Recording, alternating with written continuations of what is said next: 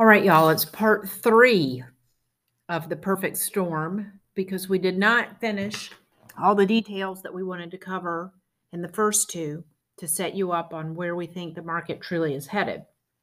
In the first two podcasts, we highlighted a lot of information, and now Joseph is going to talk to us about where he thinks it's headed, which I think will be a, a big surprise. But before he gets into the details of that, I want to make two uh, bullet points about the housing market right now. And the first one is that um, new listing inventory is up 26.6%, and pending sales is down 21.9%, which means inventory is up and sales are down.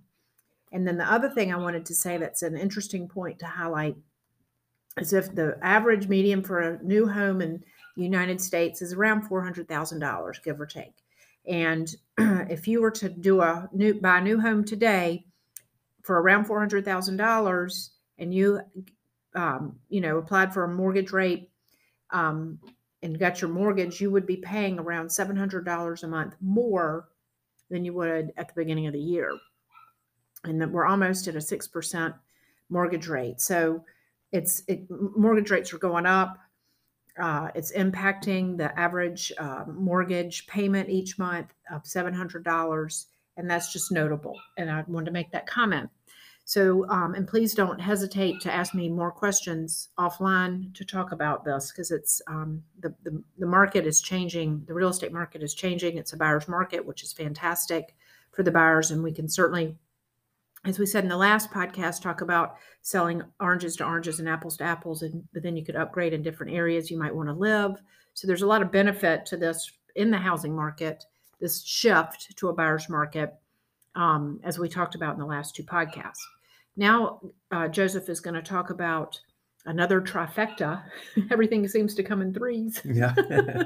um, tell us, Joseph, um, what you think is coming. Okay, so Kelly, um, in the part one and part two, and I'm I'm going to try to be uh, quick here um, because I know the first two went on for a while. But um, anyways, in the in the first two segments that we um, did here recently, we said that we would talk about where I think the market is headed, and we didn't get to highlight that in the first two. So I thought we'd circle back around um, with one more and kind of discuss that real quickly. And so if we uh, if we look at kind of maybe where the stock market is going, uh, what price it's going to, one way we can do that is to try to take a fundamental viewpoint of it. So one way to do that is to look at earnings. So what are corporate earnings for say the S&P 500? A lot of people are invested in index funds, so they may be in a S&P 500 index fund. So if we look at what the earnings are going to be, and then look at, like, say, like a price earnings multiple, which basically just takes price and divides it by earnings, and you get a multiple, and then you kind of get a sense of what the valuation is. And over the long term, price earnings multiples tend to be around 16. Okay. So if we kind of use that as a backdrop to try to um, back into where I think pricing is going, we can look at earnings now and kind of where they're likely to be uh, coming up. And to do that, I think, like you said, there's another set of three factors that are out there that we don't see very often. And Stan Druckenmiller, who we referenced um, last time, he's probably the best investor of our time. And in a recent interview, he um, talked about how if you look at periods where oil prices are up notably, interest rates have risen a lot, and the value of the US dollar has gone up a lot all at the same time. When you get those three factors spiking, it usually magnifies a negative impact back to corporate earnings. And so if we look at, you know, what we talked about last time with this oncoming global recession, then we have these other three factors that are very, it's unusual to see all, all three of those spiking at the same time. Um, and factor that in as well, we could have a kind of an outsized impact back to corporate earnings. So now let's let's look at some numbers, and this may get a little detailed for podcast, but let's do it anyway. Um, so right now we have corporate earnings for the S&P 500 at around $205. And um, what's kind of interesting is people right now, the expectation of the market is for those earnings to be $240 by the end of 2023, which is an increase of 17%. So that's kind of that built-in expectations of corporate earnings in the market right now.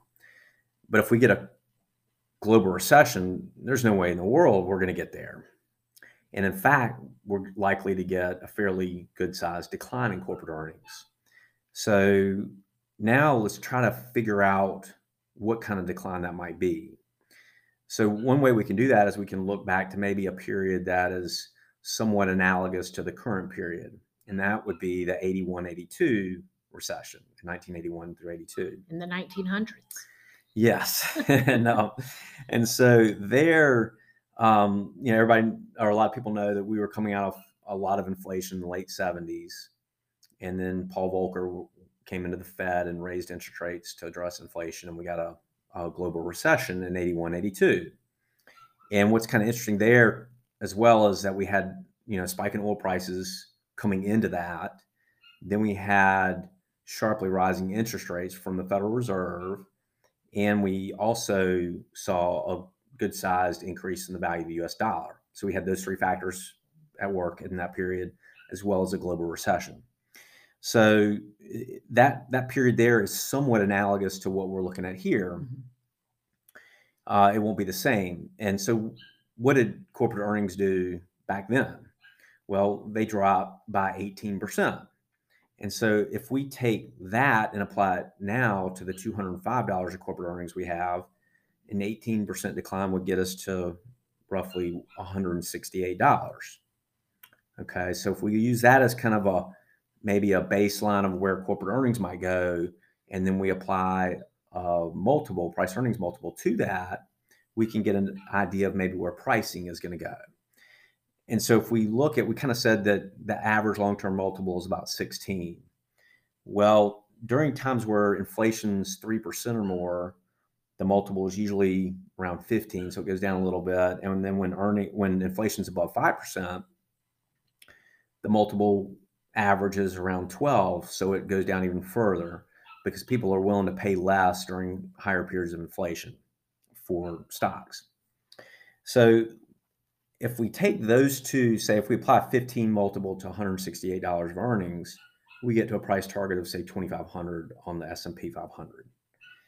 And if we apply a 12 multiple, you know, which is associated with inflation above 5%, which is where we are now, we get to a price target of say roughly 2000 so that gets us if we kind of average those so say maybe we come out in the middle somewhere that gets us to around 2250 price target on the S&P 500 and what is the and S&P so, right now? and so the S&P 500 right now is sitting over 4000 and it's sitting at roughly 4067 so if so I, I so think we're kind of so that's I, dropping 50 percent. Yeah so i think we're headed towards 2200 on the s&p 500 under this scenario and so that would be a drop of 45 percent wow and so um, and that's why we noted um, in these first two um, parts that it's kind of a time to be to you know look deeper at how you're positioned to get prepared for this um, and so, what's also kind of interesting is so we kind of made this analogy back to 81, 82 with corporate earnings dropping 18%. But then let's take a quick look at what happened in the last two recessions. So, there in the recession of 01, 02, earnings went down 53%. And in the recession of 07, 08, 09, earnings went down 92%. So, I think this 18% drop that we've kind of backed into is pretty conservative. So um, we could see with we could see a higher, you know, a greater drop in corporate earnings. Another factor to kind of consider as well is that profit margins, just corporate profit margins, just came off record highs not that long ago, and those are very mean reverting, meaning that they're likely to drop pretty significantly as well. So if we factor all this in, I think 18% is being pretty generous for the drop in the corporate earnings that we're likely to see. So I, again, I think that, that that 2200 target right now is probably not a bad kind of um, you know estimate of of kind of ballpark where we may be headed on the on the market. And so people who are invested in these index funds, 45% drop is a pretty pretty good sized drop. And um, so again, that's why we've been highlighting to it's time to kind of think about how you're positioned in the market. And um, you know, and, and, kind of as it relates to that, um, we talked about this negative wealth effect that could occur because these asset these drops in asset prices.